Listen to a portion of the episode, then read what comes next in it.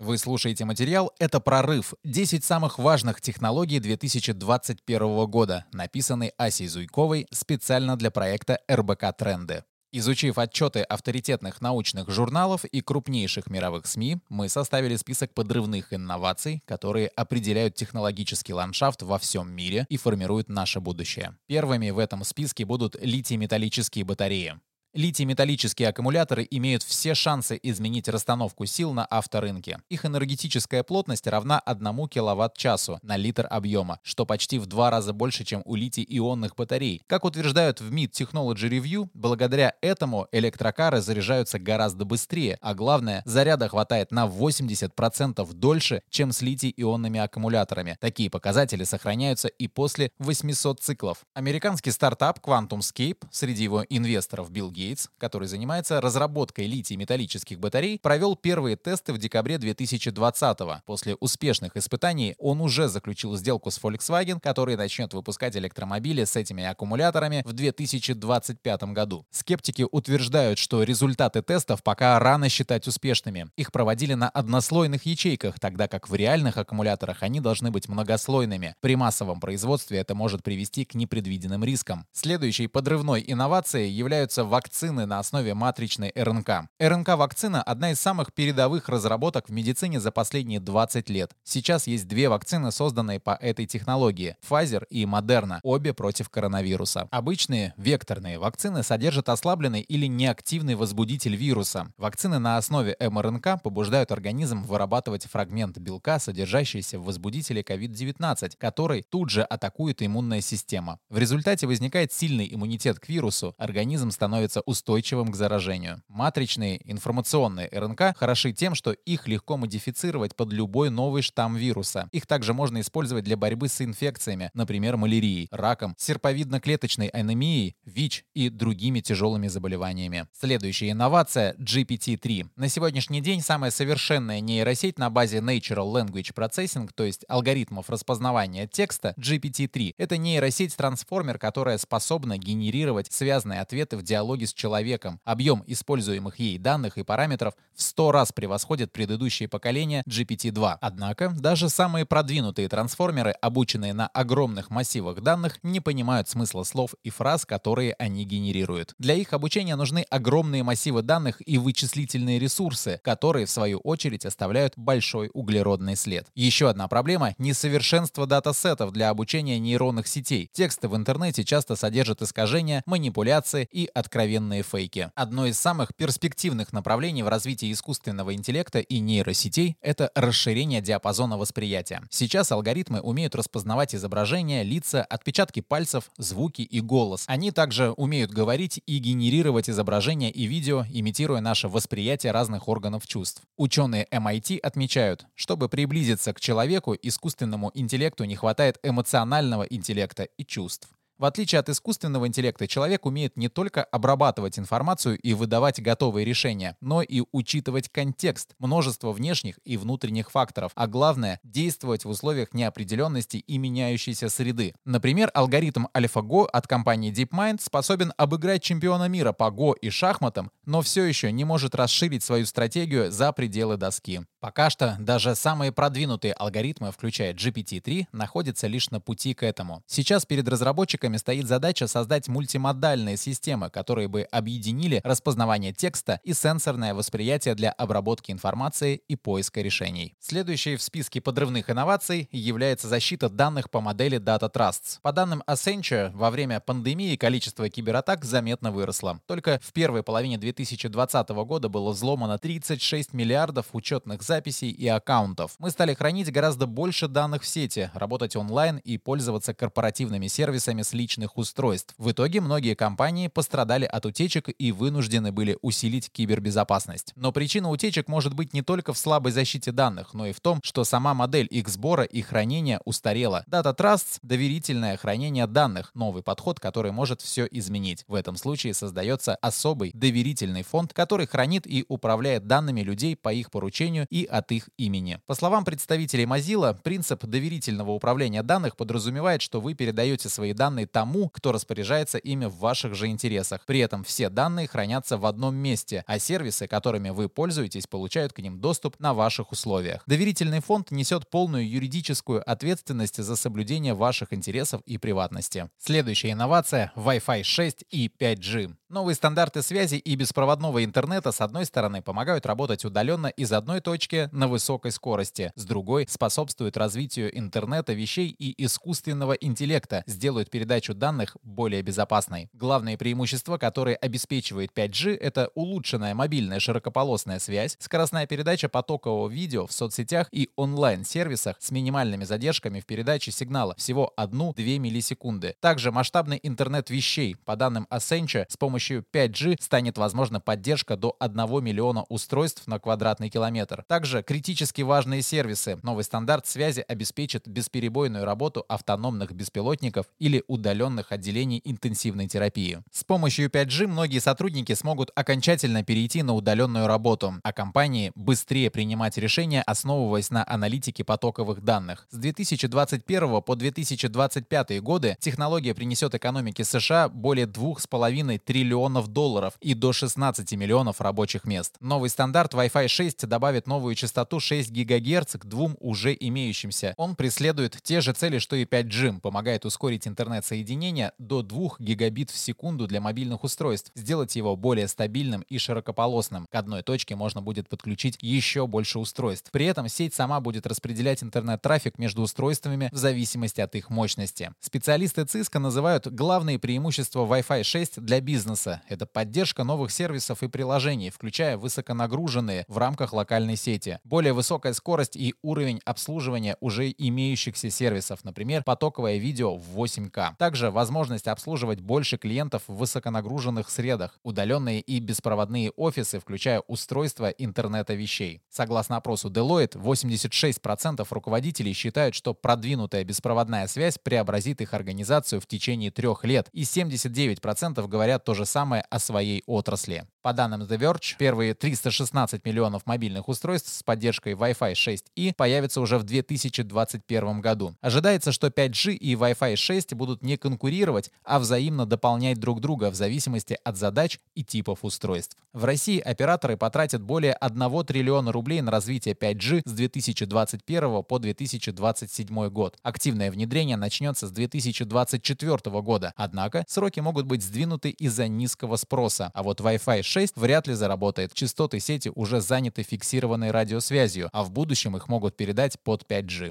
виртуальная и дополненная реальность. По данным Statista, рынок AR и VR в 2020 году оценивался в 18 миллиардов долларов. Это в три раза больше, чем в 2016. Аналитики PwC в 2019 году прогнозировали, что число сотрудников, использующих VR и AR в своей работе, вырастет с 500 тысяч до 23 миллионов к 2030 году. Сегодня эти технологии используют в здравоохранении, чтобы обучать хирургов или проводить операции с данными диагностики в виде голограмм и онлайн-консилиумом врачей. В начале февраля 2021 года Microsoft провела онлайн-трансляцию 12 операций, выполненных в MR, смешанной реальности. Хирурги из 13 стран смогли подключиться в режиме онлайн и видеть все данные диагностики в виде голограмм и консультировать друг друга. В ритейле AR позволяет примерить товары, поместить мебель в интерьер перед покупкой, а также получать персонализированные предложения. К примеру, производитель игрушек кукла куклы Барби и другие, используют дополненную реальность для игрушечных машинок Hot Wheels. Покупатели могут направить свой смартфон на конкретную модель, чтобы поиграть с ней на любых поверхностях. В IKEA с помощью VR-гарнитуры вы можете представить, как будет выглядеть ваша кухня с выбранной мебелью. В образовании дополненная и виртуальная реальность помогают глубже вовлечь в процесс и в деталях смоделировать среду, которую изучают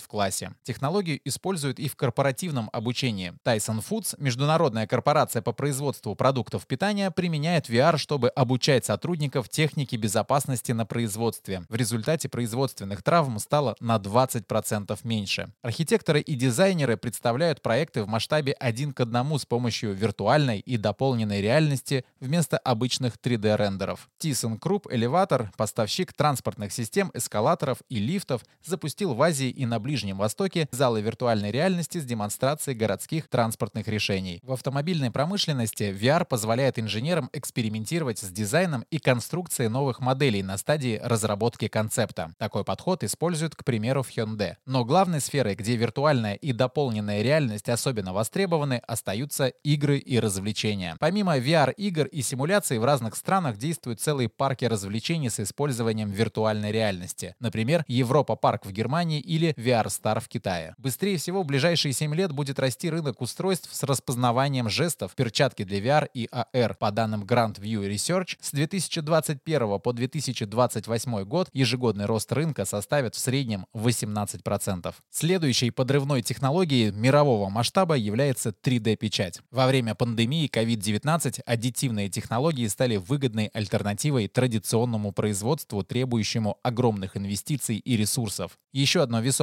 преимущество – значительно меньший уровень отходов. По данным Grand View Research, объем мирового рынка 3D-печати в 2019 году оценивался в 11,5 миллиардов долларов, а с 2020 по 2027 год его среднегодовой прирост составит более 14%. К 2027 году в мире будет 8 миллионов 3D-принтеров, почти в 6 раз больше, чем в 2018. 77% из них приходится на промышленные принтеры. С помощью 3D-печати уже создают одежду и обувь, предметы интерьера, механические детали и даже протезы. На 3D-принтерах печатают многие детали для двигателей Rutherford, устанавливаемых на ракете-носителе «Электрон». В медицине и здравоохранении на 3D-принтерах печатают кабели и другие детали для медицинского оборудования. Еще один удивительный эксперимент – 3D-печать фрагментов человеческих костей прямо в организме, вместо поврежденных или утраченных. Для этого используют специальные биосовместимые чернила. Аддитивные технологии применяются в архитектуре. Из отпечатанных деталей возводят целые каркасные дома, что делает их намного дешевле обычных аналогов. Как пишет The Guardian, в калифорнийской Коачелло Вэлли такими застроили целый микрорайон. Компания-застройщик Mighty Buildings утверждает, что это позволило сэкономить 95% рабочего времени строителей. Сейчас мы в шаге от того, чтобы использовать 3D-печать для создания необходимых объектов на поверхности Луны, используя для этого лунную пыль. Это позволит значительно упростить колонизацию спутника, не придется доставлять туда тяжелые грузы и технику. Зеленый водород. Зеленый водород сегодня является частью глобальной мировой стратегии по снижению углеродного следа и переходу на возобновляемые источники энергии. Вместе с электрокарами водородные двигатели призваны стать главной альтернативой транспорту на дизельном топливе. Зеленый водород получают экологически чистым способом без применения атомной энергии и природного газа. Самый безвредный метод – электролиз, когда через воду пропускают электрический ток. Это позволит избавиться от 830 миллионов тонн вредных выбросов углекислого газа в год, последствия неэкологичного производства водорода. Сейчас, когда стоимость солнечной и ветровой энергии стремительно падает, появился шанс на массовое внедрение еще и водородной энергетики. В связи с этим Европа начала создавать необходимую инфраструктуру и производство на базе электролиза. Международное энергетическое агентство отмечает рекордный рост электролиза для производства зеленого водорода. Оно прогнозирует, что к 2030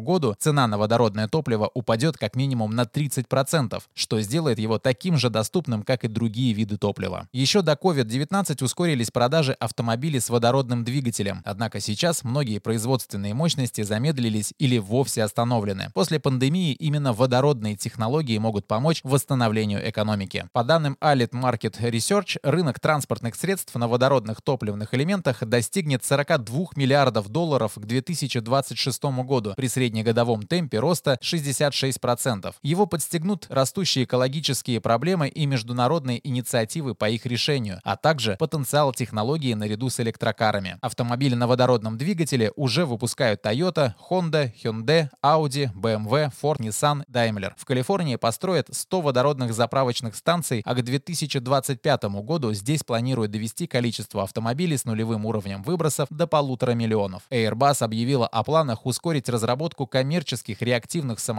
с водородным двигателем и полностью отказаться от использования гибридных двигателей. Это значит, что к 2035 году появятся первые самолеты с нулевым уровнем выбросов. Вычисление как сервис. Модель вычисления как услуга или сервис или периферийные вычисления – глобальный тренд наряду с программным обеспечением как услуга, инфраструктурой как услуга и платформой как услуга. Типичный пример такой модели – онлайн-игры или онлайн-кинотеатры. Вы оплачиваете подписку, но сам контент не хранится у вас, а запускается онлайн на сервере поставщика услуг. Компании приобретают доступ к облачным сервисам, чтобы экономить на IT-инфраструктуре и поддержке, а также не перегружать локальную сеть. Это позволяет быстро развернуть и протестировать новый онлайн-сервис или ПО, разместить виртуальную АТС и объемные базы данных. Пандемия заставила многих изменить бизнес-модель и перераспределить IT-ресурсы в сторону облачных сервисов. По данным Grand View Research, в 2019 году рынок периферийных вычислений оценивался в 3,5 миллиарда долларов. К 2027 он вырастет до 43 миллиардов. В этом поможет в том числе широкое распространение 5G и сокращение задержки сигнала вплоть до 1 миллисекунды. Согласно опросу Analysis Mason, ведущие компании планируют тратить до 30% своего IT-бюджета на периферийные облачные вычисления в ближайшие годы. Гартнер прогнозирует, что к 2025 году 75% корпоративных данных будет обрабатываться именно таким способом. Это в 7,5 раз больше, чем в 2018.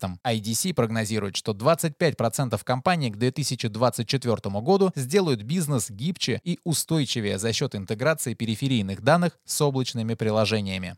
Развитию вычислений как услуги будут способствовать машинное обучение и искусственный интеллект. Они помогают распределять и оптимизировать мощности, чтобы обеспечить стабильную скорость обработки данных. Десятая инновация, которая определяет наше будущее, это голосовой поиск и голосовые помощники. Распознавание голоса и нейролингвистическое программирование у нейросетей достигло той стадии, когда голосовые помощники вполне способны заменить реальных людей или текстовый поиск. Google, Apple и Amazon вкладывают все больше ресурсов в развитие этого направления. Сегодня мы вполне можем обойтись без текстового поиска. Умные колонки и голосовые помощники ищут нужную нам информацию, запускают треки и подкасты, ставят напоминания и набирают номера. Голосовую навигацию используют в управлении беспилотниками, а голосовые чат-боты приходят на смену живым консультантам и операторам колл-центров. Согласно отчету Google, 27% людей в мире используют голосовые помощники на смартфонах. По данным Adobe Analytics, 47% владельцев умных колонок используют их для поиска, 46% прослушивания новостей, 34% чтобы спросить адрес или получить инструкции. Google утверждает, что 62% заказывают с помощью умных колонок товары в сети. С каждым годом голосовые помощники благодаря искусственному интеллекту становятся все умнее. В 2013 они могли распознавать 77% произносимых слов, а сегодня уже 97%. К примеру, когда алгоритм RankBrain от Google встречает новую поисковую фразу, он сам догадывается, что мог искать конкретный пользователь, а затем выдает наиболее подходящие ответы. В марте Европейский совет по защите данных опубликовал рекомендации по виртуальным голосовым помощникам. В организации обеспокоены тем, какой объем данных они используют и соответствует ли использование этих данных регламенту. В частности, голосовых помощников все чаще используют для машинного обучения алгоритмов по распознаванию голоса, биометрической идентификации и составления профилей для таргетированной рекламы. Читайте и слушайте новые материалы РБК трендов на сайте и в одноименном телеграм-канале.